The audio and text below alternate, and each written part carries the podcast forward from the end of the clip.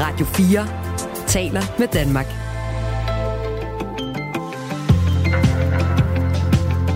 Velkommen til Radio 4 morgen. Og det er øh, som end gået hen og blevet øh, fredag morgen, og klokken er 5 øh, minutter over 8. Her i studiet er Christine Ankerhus. Det er den 21. juli, du er stået op til. Blodposer og øh, tavshedskodex og biler fyldt med steroider og øh, EPO.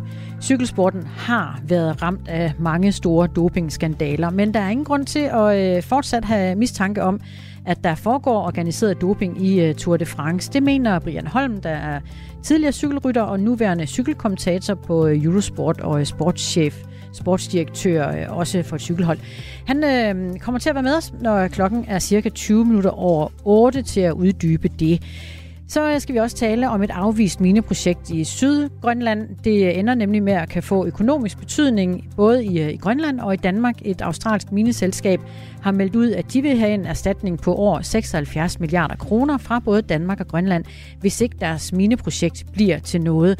Men den erstatning kan mineselskabet godt se øh, langt efter, lyder det fra Dansk Folkeparti, hvor øh, formand Morten Messerschmidt uddyber det om en halv times tid. Men øh, inden da, så øh, skal det handle om øh, fodbold, for øh, der er nemlig en øh, ny Superliga-sæson, der begynder i dag. Du kan være med på sms'en på nummeret 1424. Skriv til mig og øh, tilføj dit navn og send det altså til 1424. Velkommen indenfor. Radio 4 taler med Danmark. Superligaen begynder i dag. I øh, aften spilles den øh, første kamp i det nye Superliga-år, og det er en kamp, der finder sted i Herning mellem FC Midtjylland og øh, oprykkerne fra Hvidovre. Gisle Thorsen, sportsjournalist ved fodboldmediet Mediano. Godmorgen. Godmorgen. Skal vi ikke bare prøve at øh, zoome ind på, øh, på det hold, som skal i ilden i dag, som øh, for første gang længe, nemlig Hvidovre. De er tilbage i den bedste række for første gang i 26 år. Hvilke forventninger har du til det hold? Mm, ja, øh, jeg glæder mig til at se dem, og, og det er jo en charmerende historie, som du siger. Det er første gang siden sæsonen 96-97, at de er tilbage i Superligaen. Der havde de en enkelt sæson og rykket ned.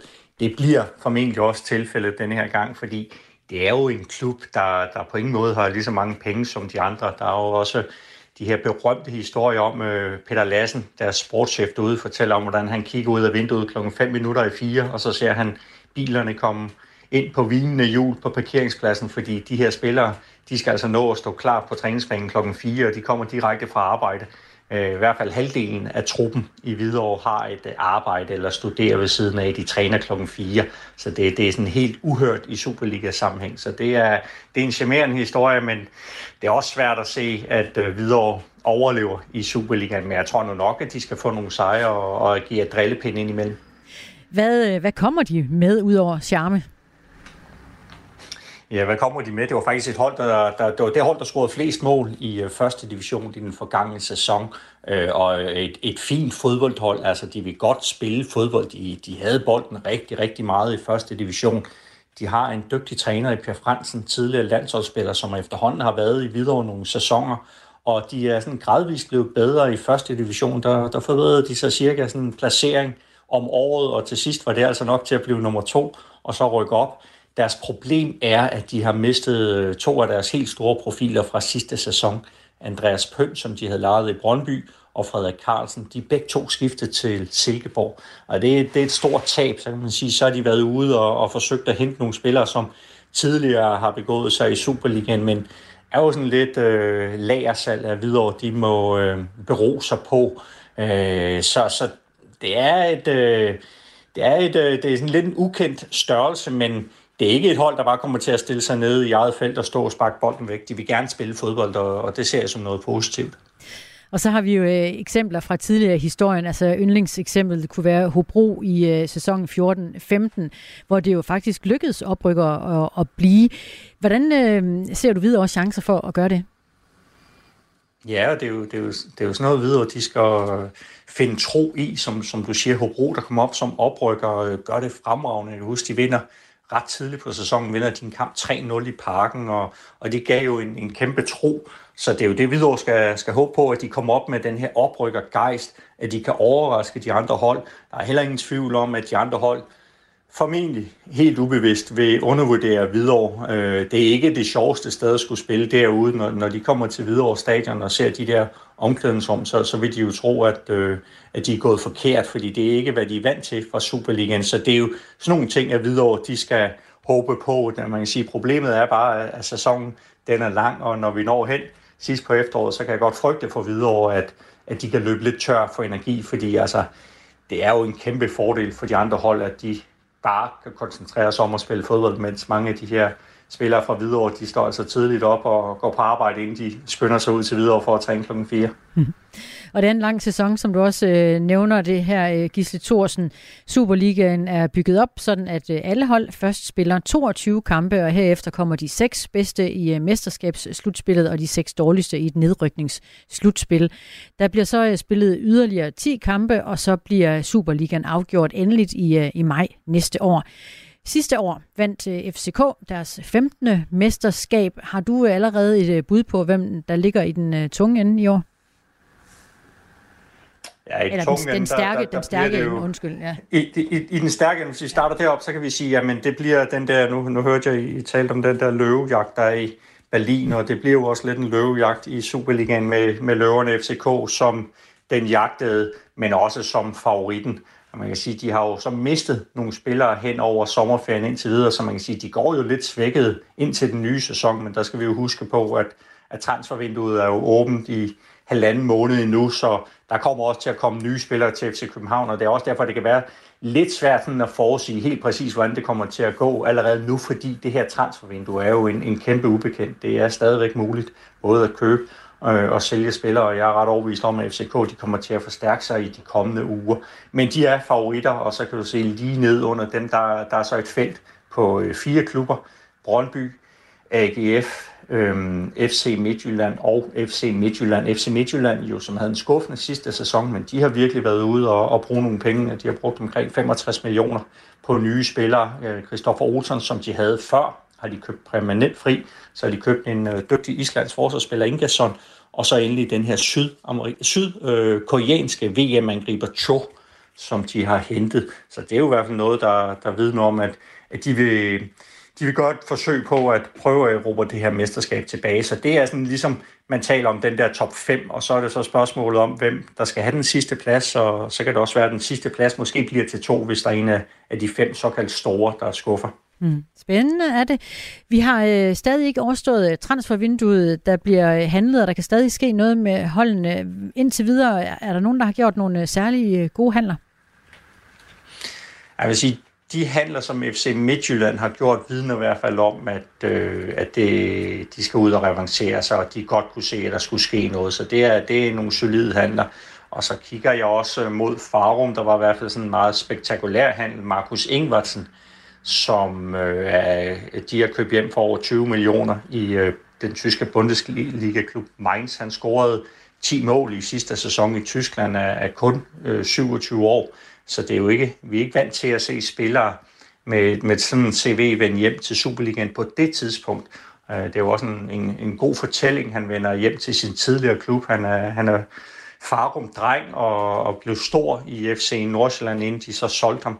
Så han vender hjem. Det, det synes jeg også er et øh, stærkt signal. Det vidner også om, om at øh, FC Nordsjælland, der blev nummer to i sidste sæson, de har fået smag for det og gerne øh, vil lege med i toppen af Superligaen. Og så må vi jo se, så er der også en masse rygter om handler i, i de her dage. Altså Brøndby har lige solgt deres målmand Mads Hermansen til øh, Leicester for over 50 millioner.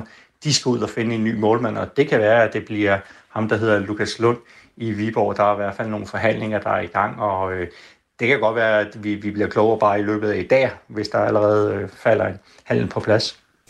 Gisle Thorsen, sportsjournalist ved fodboldmediet Mediano. Øh, tak for øh, analysen.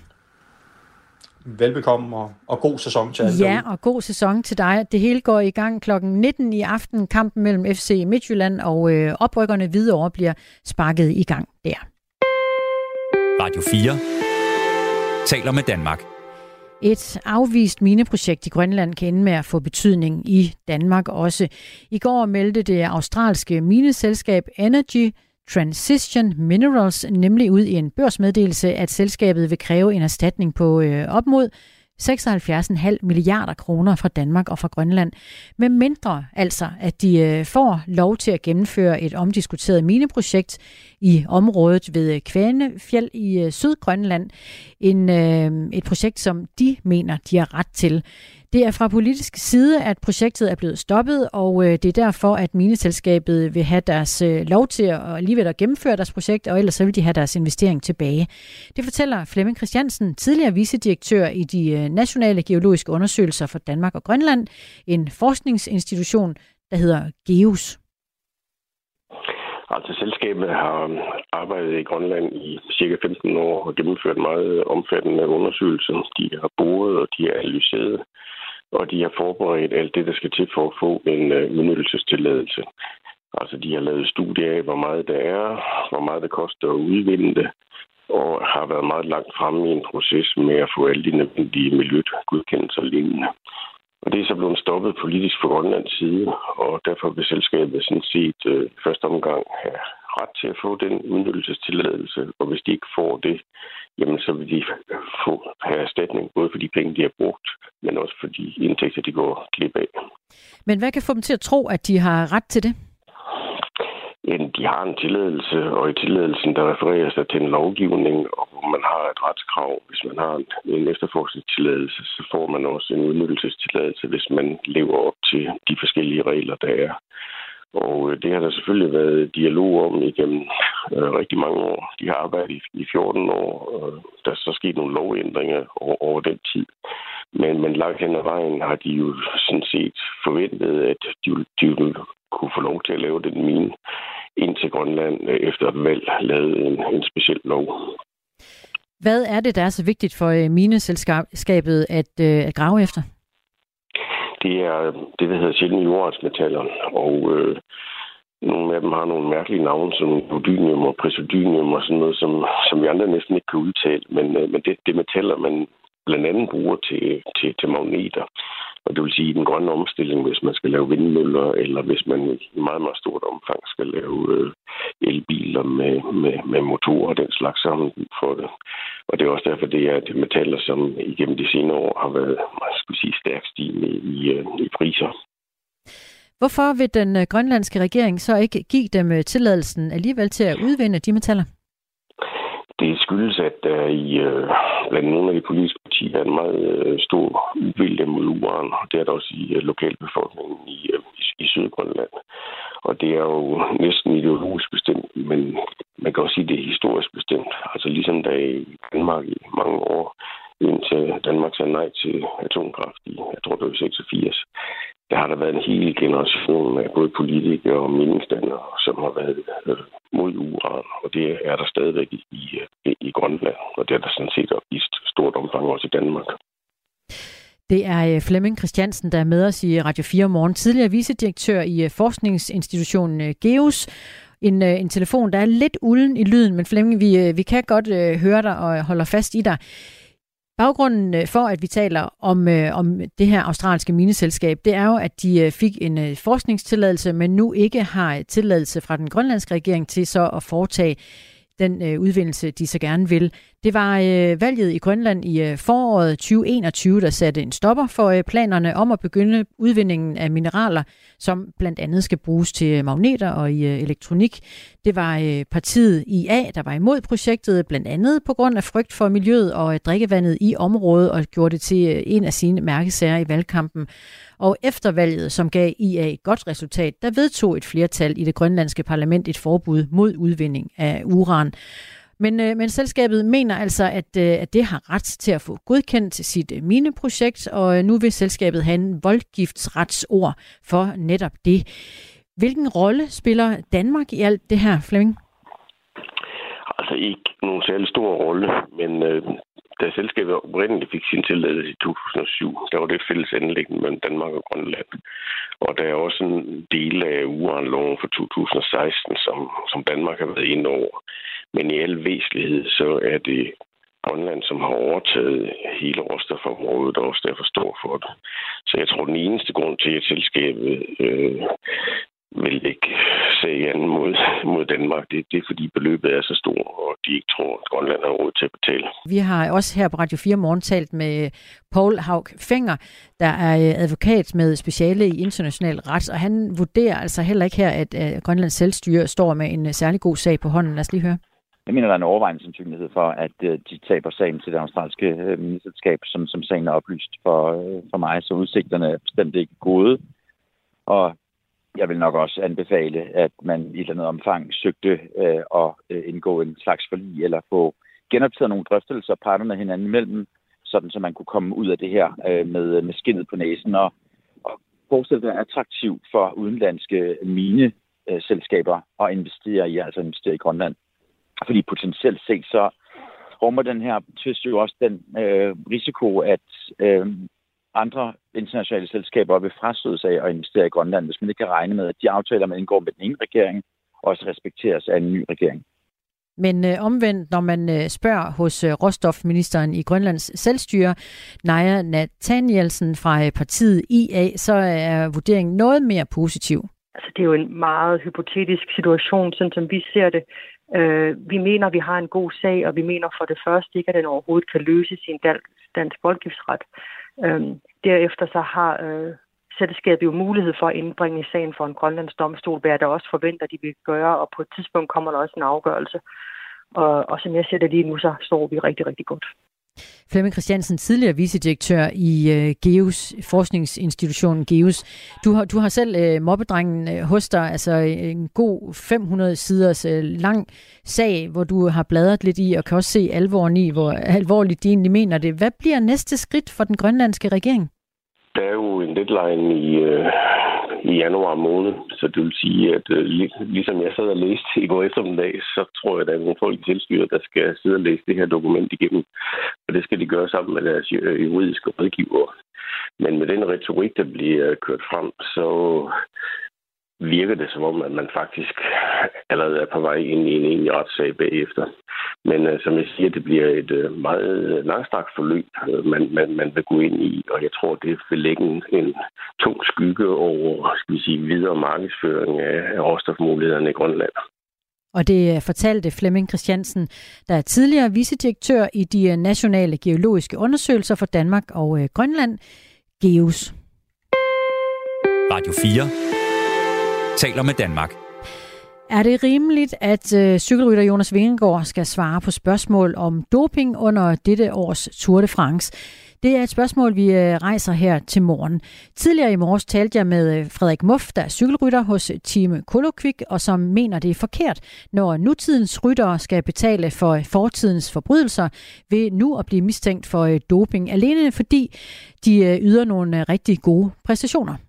Det er i hvert fald noget, man skal passe meget på med, øh, specielt når man bruger så skarpe vendinger, som Lekip brugte. Øh, der var også en overskrift i Süddeutsche Zeitung, hvor man skrev sneller aus de superdopers. Altså man skrev, at rytterne var hurtigere end superdoperne. Og problemet, når man gør det som medier, det er jo, at øh, man i hvert fald skaber grobund for nogle mistanker, som man ikke rigtig har nogle beviser på. Vi ser det også på de øh, sociale medier, og vi hører også journalisterne spørge cykelrytterne igen og igen, om der er tale om doping. Brian Holm, tidligere cykelrytter og i dag cykelkommentator på øh, Eurosport, Velkommen til. Jo, tak. Og øh, sportsdirektør hos uh, Sordal Quick Team.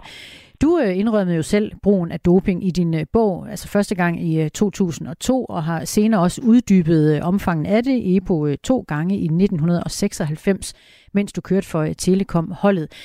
Er det, er det på grund af dig og resten af 90'ernes cykelgeneration, altså der tog EPO og først indrømmede det mange år senere, at vi nu har så meget mistanke mod nutidens rytter, tror du? Du siger på grund af 90'erne. Jeg tænker også, der var doping i 80'erne, 70'erne, 60'erne, 50'erne og 40'erne. Er det der i dag så, kunne jeg jo frisk til at spørge? Øh, ja, de svarer altid på som mit. Jeg kan næsten garantere dig for, at det ikke er organiseret mere. Om der kommer et øh, enkelt tilfælde eller ej, det gør det jo nok. Der var sidste år med Quintana, og øh, men det var ikke verdens farligste stof, han blev taget for, og der kom heller aldrig den store skandale. Så egentlig tror jeg, at jeg, jeg, jeg er ret sikker på, at det er udbredt i dag, og jeg er 99% sikker på, at der ikke er noget, der er organiseret. Det vi øh, oplever i de her dage, altså ma- massive, altså nu skal jeg sige øh, ekstreme øh, præstationer, resultater, som øh, foregår under det her tur, altså Vingegård, der gør det så utrolig godt, det, det afføder reaktioner på de sociale medier også, altså cykelfans og andre, der sidder og skriver, at der må være doping indblandet. Kan du, kan du forstå, at de tanker, de opstår? Ja, nu har det været forbundet med, med cykling, og egentlig det er altså sociale medier, doping. Altså, hvis man får sin nyheder fra sociale medier, fra Twitter, WhatsApp og Facebook, så, så tror jeg nok, at der står en masse ting øh, på, på den konto. Og øh, ja, spørgsmålet kommer jo, og, og altså, vi kommer fra en tid, som jeg siger, fra 50'erne, 60'erne, 70'erne, så op igennem med, med Fastina-skandalen med Operation Puerto og så videre. Så, så helt overrasket kan man jo ikke blive.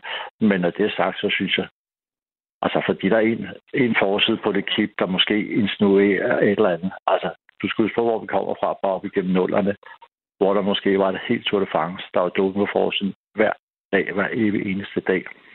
Så jeg tænker sådan lidt, de fleste, øh, det ved du nok mere om, jeg gør, de fleste mediehus og så videre, sådan for, skal vi kalde det sådan en form for symbolpolitik måske. Nu har man lukket øjnene for det i 50 år, og så synes man, at det kip skal lige også være lidt lidt dybdeborende. TV2, de har deres anden hviledag. Skal de snakke doping, så har de været der, efter de sådan set ikke har sagt et ord i 50 år.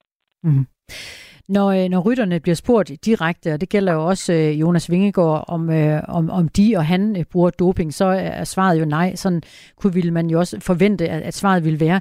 Skal vi tro på dem, når de siger det? Det skal jeg også spørge dig om. ja. Tror du på dem? Jamen, altså, ja, ja, ja, jeg, jeg, jeg bliver jo ved med at spørge mig, i hvert fald. Hvis du spørger, hvis du spørger mig, mig om det, så tror jeg på, at Vingegaard kører rent.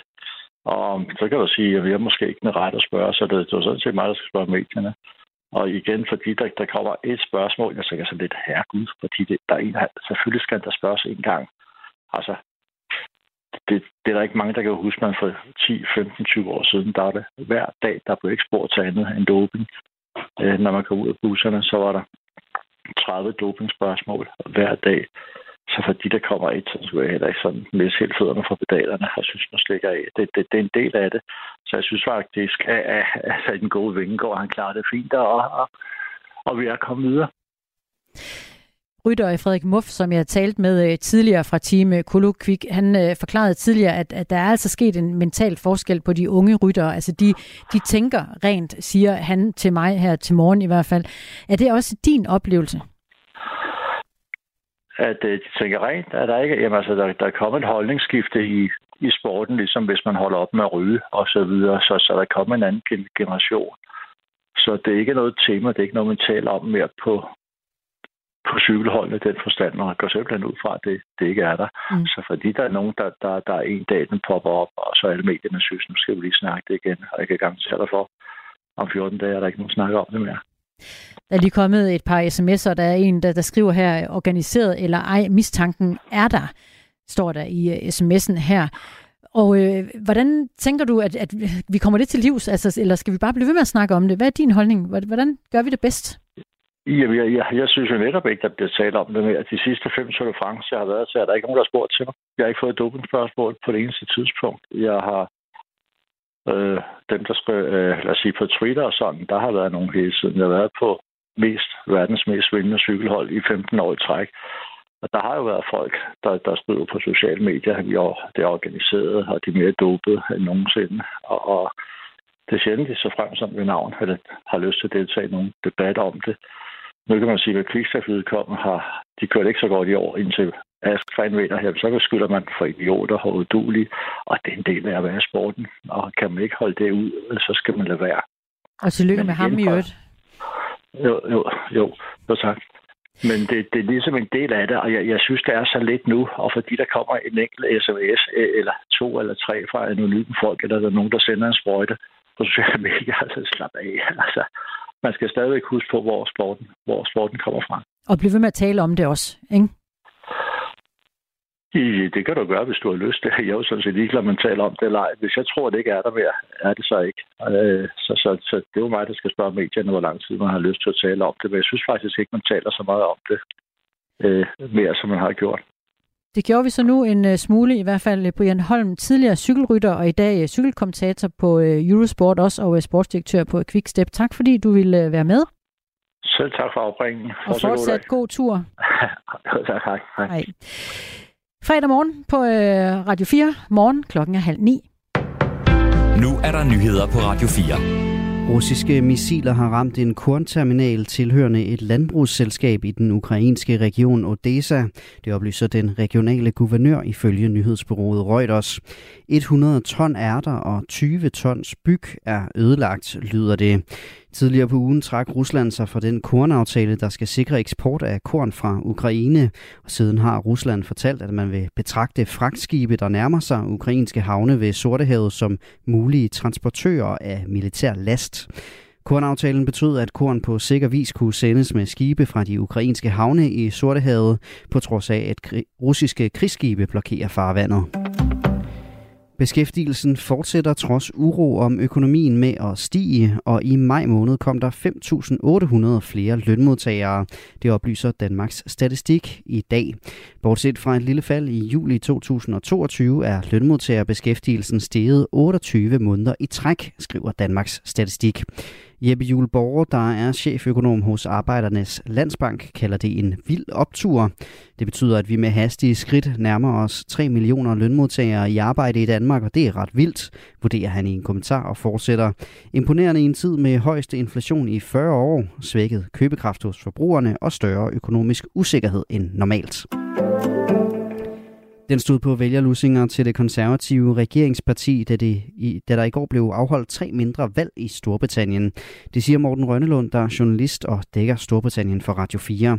Det er tre suppleringsvalg, der blev afholdt, hvor der skulle vælges nye medlemmer til parlamentet.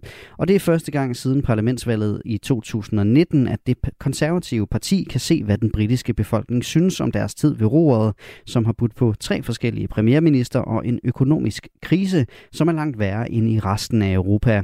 Og det var ikke ligefrem positivt for regeringspartiet, fortæller Morten Rønnelund. Ja, men i korte træk så fik den siddende premierminister Rishi Sunak en øh, losing, øh, og det gjorde de konservative som sådan helt generelt. De tabte to af de tre poster og fastholdt den sidste, men den sidste blev fastholdt med 495 øh, stemmers flertal, altså nærmest ingenting. Til gengæld er der det lyspunkt for de konservative, at den plads, de, det lykkedes dem at fastholde, det er Boris Johnsons tidligere plads. Så der er noget konservativ historiefortælling, man kan holde fat i ved at tale en del om lige præcis den plads. I Storbritannien skal der vælges nye til parlamentet, når nogen forlader det. Og det er der altså tre konservative politikere, som har gjort, her i blandt tidligere premierminister Boris Johnson. Polen har besluttet at rykke en række militære enheder fra vest til øst på grund af mulige trusler fra den private lejeherre Wagner-gruppen. Den Wagner-gruppen er flyttet til nabolandet Belarus, og derfor foregår flytningen af militære enheder. Det oplyser minister for Polens Sikkerhedskomité ifølge det polske nyhedsbyrå PAP. Soldaterne fra Wagner-gruppen gik tidligere på ugen i gang med at træne de belarusiske specialstyrker tæt på Polens grænse. Allerede i starten af juli flyttede Polen 1000 soldater til den østlige del af landet i forventning om gruppens ankomst til Belarus. I sidste weekend af juni indledte Wagner-gruppen et oprør mod Ruslands øverste militære ledelse og satte kursen mod Moskva. De nåede frem til omkring 200 km fra den russiske hovedstad, før en aftale mailet på plads af Belarus' præsident Alexander Lukashenko, en af Putins allierede, fik dem til at stoppe og vende om. Og så kigger vi også lige på vejret her i Danmark. Vi får lidt eller nogen sol, men også enkelte byer. Temperaturer mellem 15 og 20 grader. Vinden den bliver let til frisk fra vest og sydvest. I aften og i nat vekslende skydække og spredte byer, som kan være med torden. Det var nyhederne her på Radio 4 med Asbjørn Møller i studiet. Du lytter til Radio 4 morgen. Husk, du kan skrive en sms til os på 1424. En løve er løs i den tyske hovedstad Berlin. Politiet har øh, været i kontakt med zoologiske haver og dyreparker og cirkusser og andre dyrebeskyttelsesorganisationer, men ingen lader til at savne den løve, der er blevet set. Politiet har øh, udstedt en, øh, et advarsel og bedt borgere i området om venligst at undgå de sydlige skovområder i Berlin. En, øh, en løve intet mindre. Simon Bruslund fra Københavns Zoo og øh, løveekspert, godmorgen. Godmorgen. Øh, hvad vil du sige til at rende ind i sådan en løve på øh, åben gade? Jamen, det er jo selvfølgelig ikke særlig hyggeligt. Øhm, sådan, en, sådan en løve, der er på åben gade, og specielt en gade, den ikke kender, den er jo meget nervøs, og, øhm, og vil sikkert også øhm, øh, prøve at slå fra sig, hvis den øh, er trukket op i en krog.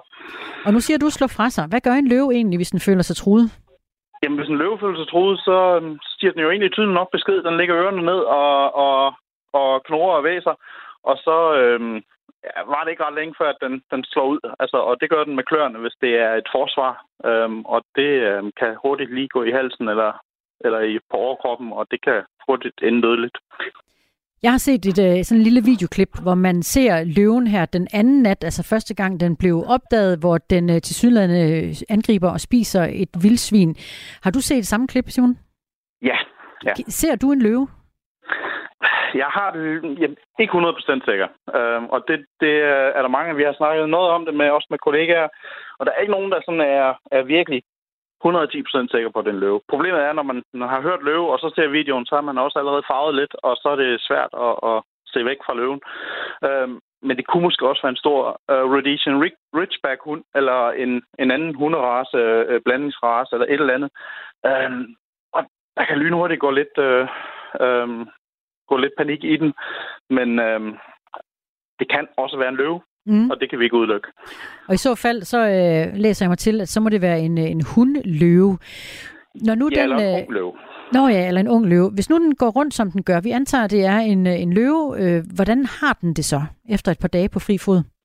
Jamen, øh, den er helt sikkert stresset. Løver er som regel sociale, og øh, de øh, er i en gruppe, og den går vi ud fra, har ikke en gruppe, som den øh, er sammen med og øh, er alene, og så er den helt sikkert nervøs, og med det store udbud af, af politi og, og droner og, og jæger, der er i området, jamen, så bliver den sikkert også drevet videre og videre til, til nye områder, som den ikke kender hele tiden. Så, øh, så den er helt sikkert nervøs og stresset. Man bliver advaret mod at gå i, øh, i skovene, i de øh, sydlige skovområder i Berlin. Hvor tror du, den vil søge hen, hvis den kan, den her løve, hvis det er en løve? Den vil søge derhen, hvor der er roligt. Øh, derhen, hvor der ikke sker så meget. Og det, det, hvis den kan, jamen, så vil den øh, søge væk fra det, der, hvor der er alarm, og der, hvor der er helikopter, og der, hvor der er biler. Hvor langt vil den kunne bevæge sig rundt? Den kan bevæge sig ret langt, fordi at hvis den, den øh, går i en retning, men det er jo så også muligt, at den går i kreds, eller at den, øh, den bliver et område, hvor den, øh, hvis den har fundet noget at spise, hvis den har virkelig slået et vildsvin der, jamen, så kan det godt være, at den, den bliver i det område. Og Eller vil prøve at blive i det område. Vildsvin er der jo så egentlig nok af i området omkring øh, Berlin, hvor løven jo ja. netop er øh, løs. Oplagt løvemad, vil jeg sige. Men hvad kan den egentlig finde ud af, en løve, der har været i fangenskab? Jamen, det er et godt spørgsmål, og vi, vi ved jo ikke noget om den her løve, hvis det er en løve. Øhm, så vi ved ikke, om den, den er i stand til at jage selv, eller om den er øhm, øh, har erfaring med det. Hvis det er en ung løve, jamen, så kan det sagtens være, at det er sådan en, en håndopflasket løve, som der har været hos nogen privat, for eksempel, og at den så virkelig ikke har nogen anelse om, hvad den skal, skal gøre. Simon, det kan sagtens være, den er sulten. Øh, jeg, jeg håber da ikke, den er alt for sulten kunne finde på at gå efter et menneske målrettet. Det tror jeg er usandsynligt. Øhm, fordi at mennesker er ikke øh, i det, det instinktive bytteskema for løverne. Så øhm, jeg vil hellere gå efter noget, som, som virker mindre farligt end menneske. Simon Bruslund fra Københavns Zoo og øh, løveekspert. Der er ikke nogen, der øh, har meldt sig endnu under fanerne og sagt, at de øh, savner en løve. Findes der ikke systemer, der registrerer, hvor løver er henne i fangenskab? Jamen, det findes der lov for og, og regler for, øh, men øh, der er desværre også et sort marked for, for den her slags dyr. Og øh, hvis der er nogen, der har, har købt sig sådan en løve øh, fra en eller anden illegal opdrætsfarm, og så øh, øh, har troet, at man kan bare have den i stuen, og den er hoppet ud af køkkenvinduet, så kan det godt være, at de ikke melder sig og siger, at det er, oh, det er min løve, der løber rundt. I, øh, I Danmark der har, har vi øh, en gammel øh, historie fra 1971 om en øh, panter, der slap ud af Zoologisk Have i øh, Aalborg og lundrede rundt i, i gaderne der, endte med at blive, øh, blive skudt, og den står så i øvrigt øh, udstoppet nu, man, man kan se den. Vil det kunne ske fra Københavns Zoo, at et øh, vilddyr som en, en løve slipper ud? Det er meget usandsynligt. Men det er ikke noget, man kan udelukke, men det er jo noget, vi har planer for, hvis der er et, et vilddyr, der, der slipper ud i zoologisk have. Og det er så lige meget, om det er en rød panda eller om det er et større dyr. Så har vi jo øh, planer for det. Vores dyrlæger rykker ud øh, med det samme, og, og vi har øvelser og, og så videre, så vi, vi ved, hvad vi skal gøre, hvis, øh, hvis øh, tilfældet er ude. Simon Bruslund fra Københavns Zoo og øh, løveekspert. Godmorgen til dig. Ja, i lige måde.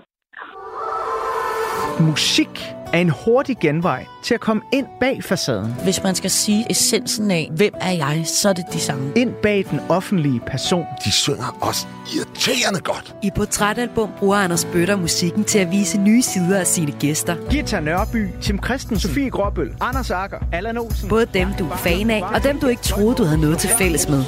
Velkommen til Portrætalbum på Radio 4. Lyt til Portrætalbum i dag kl. 17.05.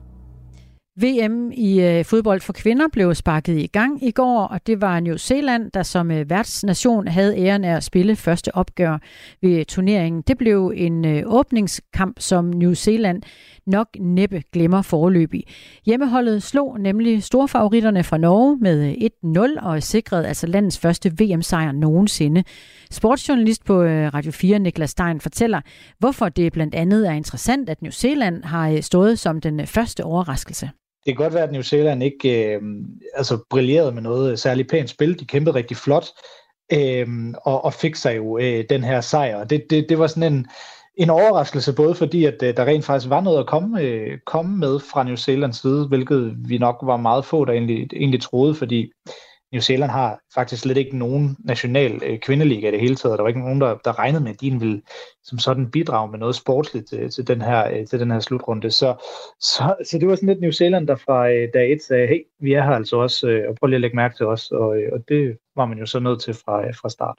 Og Norge, der altså tabte 1-0 mod øh, New Zealand i går, de er jo ellers blandt favoritterne ved turneringen, og derfor står nordmændene nu med øh, ryggen mod muren i de øh, to sidste kampe i gruppespillet. De spillede altså fuldstændig rædderligt Norge, og det er jo Norge er jo et hold, som der ikke, ikke, ikke fordi der var de kæmpe store forventninger til dem som sådan, altså de er ikke blandt de 3-4-5 største favoritter, men de kommer alligevel med, med en ret fin uh, historie fra, uh, fra kvindefodbold i, i bagagen, har jo også vundet et, øh, et VM, jeg tror det var tilbage i 1995, uh, og har altså godt nok ikke måske den bedste defensiv og, og, og midtbane som sådan, men har bare en, en angrebsdrive i, uh, i Ada Hegerberg og Karoline Graham Hansen, og Guro Reiten, som er altså helt, helt deroppe øh, i, i absolut verdensklasse.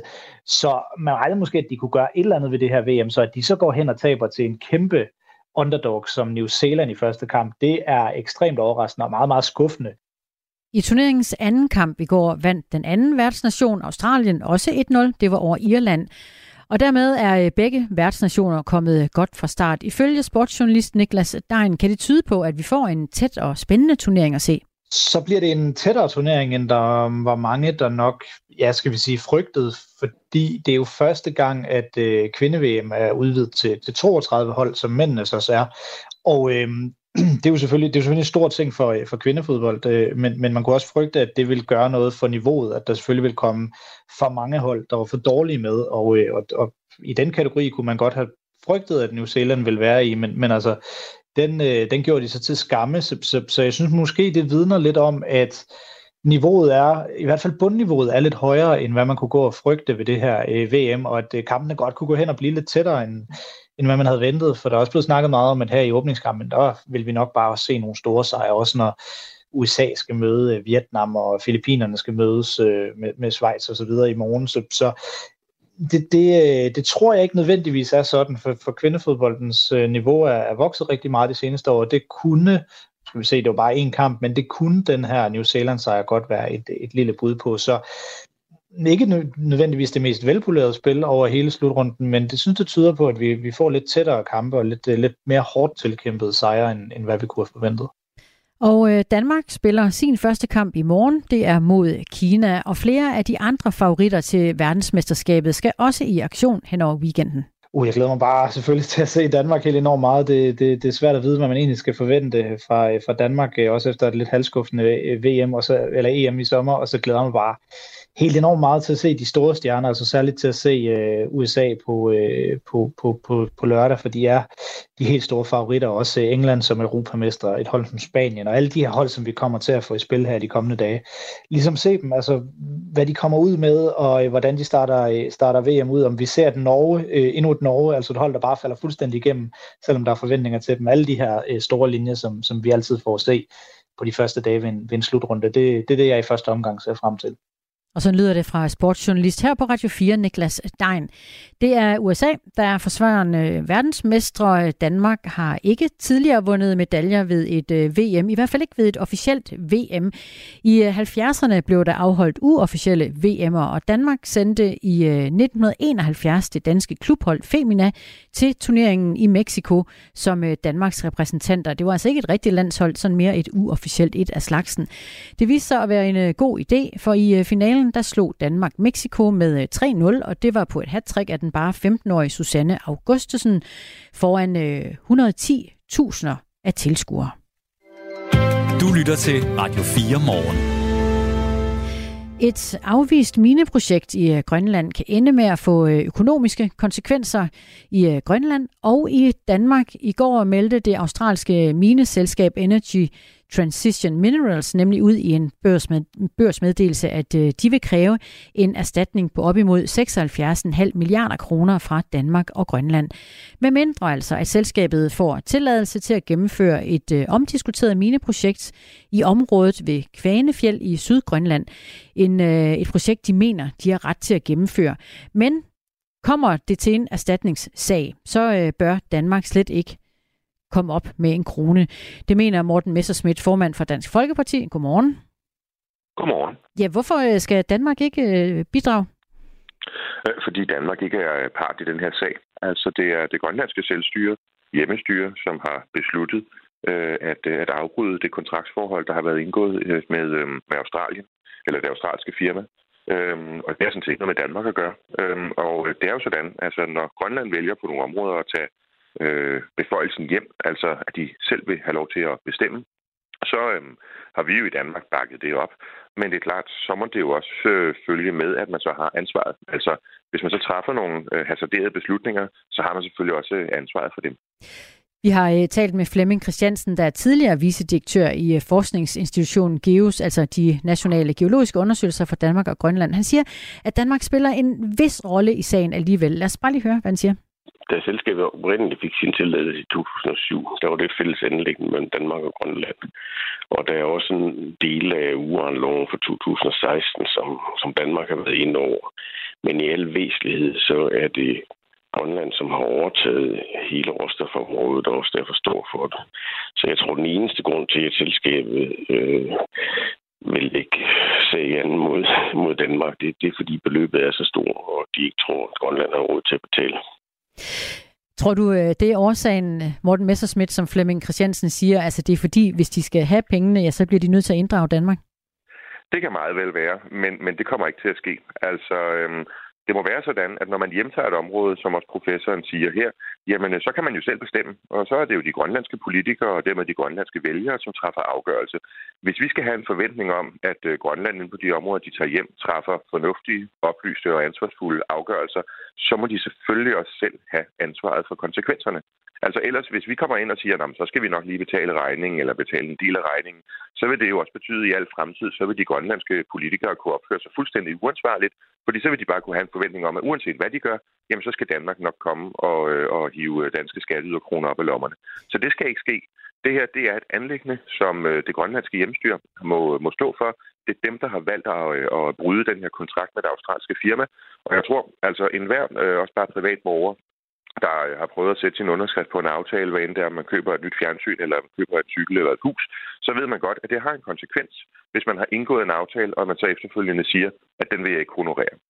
Forløbig er det jo så heller ikke den grønlandske regering, der øh, har ragt øh, en, en hånd ud for at modtage penge fra, fra Danmark. Det er øh, mineselskabet, der, der stiller det krav, hvis ikke at de får lov til at gennemføre deres mine projekt, som de ønsker det. De, de ønsker altså ikke i første omgang at få erstatning for kontraktbrud, og det er fordi, at de har en første prioritet, og det er at få lov til at gennemføre projektet. Ja.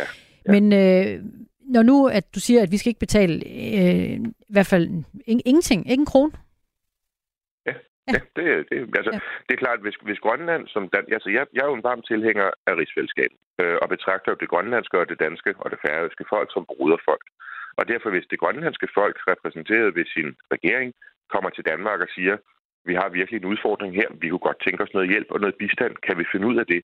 Så skal Danmark selvfølgelig være imødekommende og lyttende og se, hvad vi kan gøre. Altså fuldstændig ligesom vi jo gør med andre lande rundt omkring i verden, som vi har et nært og tæt forhold til. Vi har lige hjulpet Finland og Sverige ind i NATO osv. Det gør vi selvfølgelig, fordi det er nogle lande, som vi er tæt knyttet med. Og i sagens natur er vi endnu tættere knyttet på de lande, som, som er en del af et rigsfællesskab, der har varet siden 1380. Altså, det siger sig selv. Men man må også bare sige, når de grønlandske politikere har valgt at gå ud af en falangs, der hedder, at de gerne vil have mere og mere ansvar. De vil gerne have lov til at bestemme stadig flere anlægner selv. Det vil sige, de vil gerne skubbe Danmark væk. Så må det jo i sagens natur også betyde, at de selv må bære ansvaret for de beslutninger, de træffer. Og der synes jeg også lige, vi skal øh, høre råstofministeren i Grønland, Naja Nathanielsen, der siger, at øh, hvis det ender med en erstatningssag, det tror hun egentlig ikke sker, men, men så er hun enig med dig i, at det skal ikke falde Danmark til last. Lad os lige høre. Helt principielt råstofområdet, det er jo et grønlandsk anlæggende, og Naalakkersuisut har fra starten af sagen haft en indstilling, at det er mærkværdigt at inddrage den danske stat i sagen. Øh, nu er det, som jeg ser det, et meget hypotetisk emne at diskutere, men skulle vi stå i det tilfælde, så er det da et, et, et grønlandsk anlæggende og ikke et dansk anlæggende. Øh, det er øh, selvfølgelig noget, Grønland selv må stå på mål for, den lovgivning, vi selv laver heroppe. Men når vi så alligevel øh, debatterer det nu, Morten Messersmith, formand for Dansk Folkeparti, så er det jo fordi, at der er andre politikere i øh, det danske folketing, som mener noget andet. Søren Søndergaard fra Enhedslisten, der er med i øh, Folketingets Grønlands udvalg, han, øh, han ser, at der er en vis risiko forbundet med det, hvis ikke Danmark involverer sig. Hvis det ikke er Grønlands ønske, så er det jo sådan, man skal bare være klar over, hvad det formentlig indebærer, fordi Grønland vil ikke kunne øh, betale 76 milliarder kroner. Så indebærer det, at der bliver givet ret til at man udvinder øh, de her sjældne mineraler i og inklusive med uran, med det resultat, at der kommer forurening af området, og med det resultat, med al sandsynlighed, som det ser ud nu, at Kina får et endnu større øh, besiddelse af mineral, øh, de her sjældne mineraler. Fordi at øh, det her, som det australske firma laver, er noget, der foregår i samarbejde med kinesiske virksomheder. Hvad siger du til den bekymrende udvikling, som Søren Søndergaard lægger for dagen? Jeg synes, at Søren Søndergaard enhedslisten her har en helt relevant pointe. Altså, vi i Dansk Folkeparti har jo dannet fælles front med dele af venstrefløjspartierne netop imod Kina. Altså, og det er fuldstændig afgørende, at Kina bliver stækket og bliver presset og ikke får adgang til de her mineraler osv. Og det er jo en relevant diskussion, hvordan vi i, i Vesten øh, håndterer det. Men, men det kan bare ikke ændre på, at når et, et land, der jo på nogle områder er selvstændigt, så træffer selvstændige beslutninger selvfølgelig også må bære ansvaret. Men, men, men helt afgjort enige i forhold til også det med forurening i øvrigt. Men, men jeg synes bare, at det får hurtigt en skær af noget nedladende over for grønlænderne, fordi jeg er ikke ud fra, at Søren Søndergaard Enhedslisten sådan ligesom implicit antager, at grønlænderne ikke har tænkt de her tanker, at de ikke har gjort sig de her overvejelser. Altså, selvfølgelig har de det. Derfor må man jo også forvente, at de finder en løsning inden for de områder, de har hjemtaget, øhm, hvor de så mener både det udenrigspolitiske, øhm, det miljømæssige og det så private kontraktlige med det, det australske firma, det kan blive håndteret. Morten øh, Messerschmidt, formand for Dansk Folkeparti. Øh, tak for det, og øh, god morgen. Ja, gerne. Ja, og god sommer. Tak, og i lige måde. Du lytter til Radio 4 morgen. I går blev der afholdt øh, tre små valg i øh, Storbritannien. Det er tre suppleringsvalg, hvor der skulle vælges nye medlemmer til øh, parlamentet, og de valg kan give en forsmag på, hvem der kommer til magten efter næste parlamentsvalg. Det er første gang siden parlamentsvalget i 2019, at det konservative parti nu kan se, hvad den britiske befolkning synes om deres tid ved roret. Det øh, billede, der viser sig efter valget i går, er ikke øh, udbredt positivt, siger Morten Rønnelund, journalist, som følger britiske forhold for os her på Radio 4. Ja, men i korte træk så fik den siddende premierminister Rishi Sunak en uh, losing, øh, og det gjorde de konservative som sådan helt generelt. De tabte to af de tre poster og fastholdt den sidste, men den sidste blev fastholdt med 495 stemmers flertal, altså nærmest ingenting. Til gengæld er der det lyspunkt for de konservative, at den plads, de, det lykkes dem at fastholde, det er Boris Johnsons tidligere plads. Så der er noget konservativ historiefortælling, man kan holde fat i ved at tale en del om lige præcis den plads. Men du øh, kalder det alligevel en øh, vælgerlusing. vælger-losing. Hvorfor? Jamen fordi, at øh, de udsving, der har været, øh, selv hvis vi tager Boris Johnsons øh, først, altså Boris Johnson vandt øh, sin plads med 8.000 stemmer i overskud sidst der var valg. Den her gang var det altså 495, øh, og den var på vej længere ned øh, til et konservativt tab. Men så har der i de seneste par uger været en stor debat i London, hvor valgkredsen ligger om nogle miljøbeskyttelseszoner, som vil gøre det dyrere og mere besværligt at bo i London. Og det er altså en, en konservativ mærkesag at kæmpe imod øh, den her miljøbeskyttelsesting. Så det har trukket dem lidt tilbage, måske lige reddet dem fra nedturen. Lyder det fra Morten Rønnelund, journalist, som følger britiske forhold for os på øh, Radio 4. Det er fredag, det skal vi ikke glemme. Og øh, inden vi runder Radio 4 morgen helt af for den her uge, så øh, skal vi lige forbi Nationen Telefonsvaren. Telefonen. Læg venligst din holdning efter bippet. Ja, det er Palle fra Kalborg. Nå, endnu en uge, hvor verden er gået så meget på sommerferie, at der ikke engang sker store alvorlige ting derude. Ja, jo, en kornaftale mellem Rusland og Ukraine er udløbet, og den kan have den konsekvens, at du får svært ved at få din giffel og kaffebrød en søndag morgen om nogle uger. Og i værste tilfælde, at de fattigste lande i Afrika bliver ekstra hårdt ramt af hungersnød. Men hvis jeg var et sultne afrikansk land, så ville jeg ikke blive alt for nervøs, for hvis ulykken den indtræffer, så skal vi her i Vesten i hvert fald nok hjælpe, som vi plejer. Med en sang. We are the world, we are the children. Og vup til, så burde den udspillede lille brun babymave på en fofo være fyldt. Hvad siger du? Er du stadig sulten? Jamen, så også et stykke højt belagt med Feed the world. Do they know it's Christmas time at all? Og så skulle der ikke være mere brødflovhed at finde i landsbyen ved den store grågrønne grumsede Limpopo-flod. Du kan vist lige frem godt trænge til lidt Vigovi oven på den middag, James Samson. Er hvad? Er I stadig sultne dernede? Jamen, så var det da godt, jeg lige havde taget lidt op fra fryseren med den her. Afrika, Afrika, det bliver bedre dag for dag. Og hvis det ikke er nok, så ved jeg simpelthen ikke, hvad fanden i helvede vi skal gøre her i Vesten for at give jer lidt sol på kroppen. I ved, vi er sgu ikke så meget for alt for meget hjælp i kulisserne, hvis ikke det kan ses. Det er lidt ligesom med kræft. Det hjælper bare på næste kærligheden, hvis du kan se min godhed i den bedste sendetid. Med Natasha Kron som vært. Med en der spiller. Og hvis Bubber han tager telefonen og stolt fortæller, at jeg lige har doneret en pæn chat gejser. Det er nemlig sådan, at hvis den der udløbet kornaftale kommer til at gøre, at små bleghvide tudeunger for generation Z ikke kan passe deres glutenallergi, så må I afrikanere altså lige sidde lidt selv. Men hov, jeg tror da lige, at Christian Friis Bak fra de radikale gerne vil sige undskyld for slaveriet til jer, fordi den hollandske konge lige har gjort det. Kan det hjælpe? Ej, nu stopper festen fandme, Palle. Vi skal ikke til at sige undskyld for slaveriet. Det er alt for lang tid siden, og der er jo ingen at sige undskyld til i dag andet end nogle efterkommere, som bare sidder og venter på at få lidt klynketid på tv og de sociale medier. Skal vi så også til at sige undskyld til englænderne, fordi vi voldtog dem for tusind år siden? Den undskyldning er bare ren woke washing, og det kan fandme da ikke komme bag på nogen af det kommer fra de radikale, som er så fine på den, at de tørrer røven før de skider. Se, uh, normalt, så vil jeg sgu give dig ret. For jeg er næsten mere end almindelig sikker på, at ønsket om en undskyldning ikke kommer fra en fattig fisker fra St. Kreuz, hvis tiboldfar er i lænker i bunden af et kokosduftende slaveskib for Ostindisk kompani. Kravet om en undskyldning er nok mere kommet fra en eller anden blegfed, transkønnet, kjoleglad, venstreorienteret skrigeab med blåt hår og ringe i hele femøren. Men tænk lige tanken til enden. Det er en undskyldning. Ikke en erstatning. Du skal ikke have sparekrisen frem, bassemand. Du får stadig råd til kampsteg og Pepsi Max.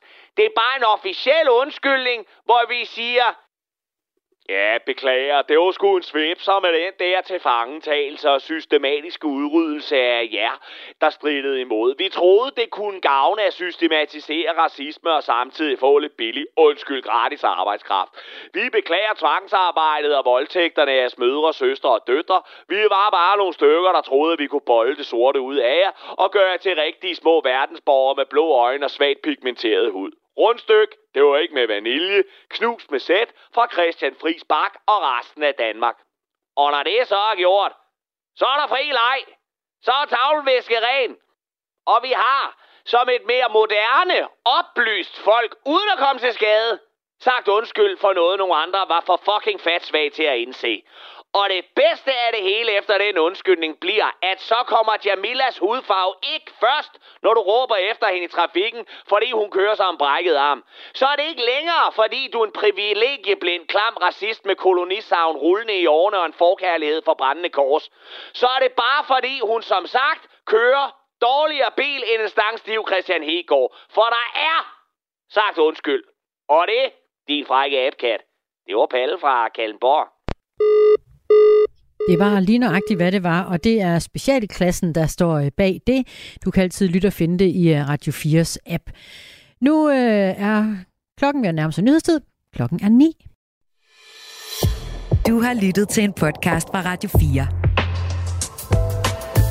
Find flere episoder i vores app, eller der, hvor du lytter til podcast. Radio 4 taler med Danmark.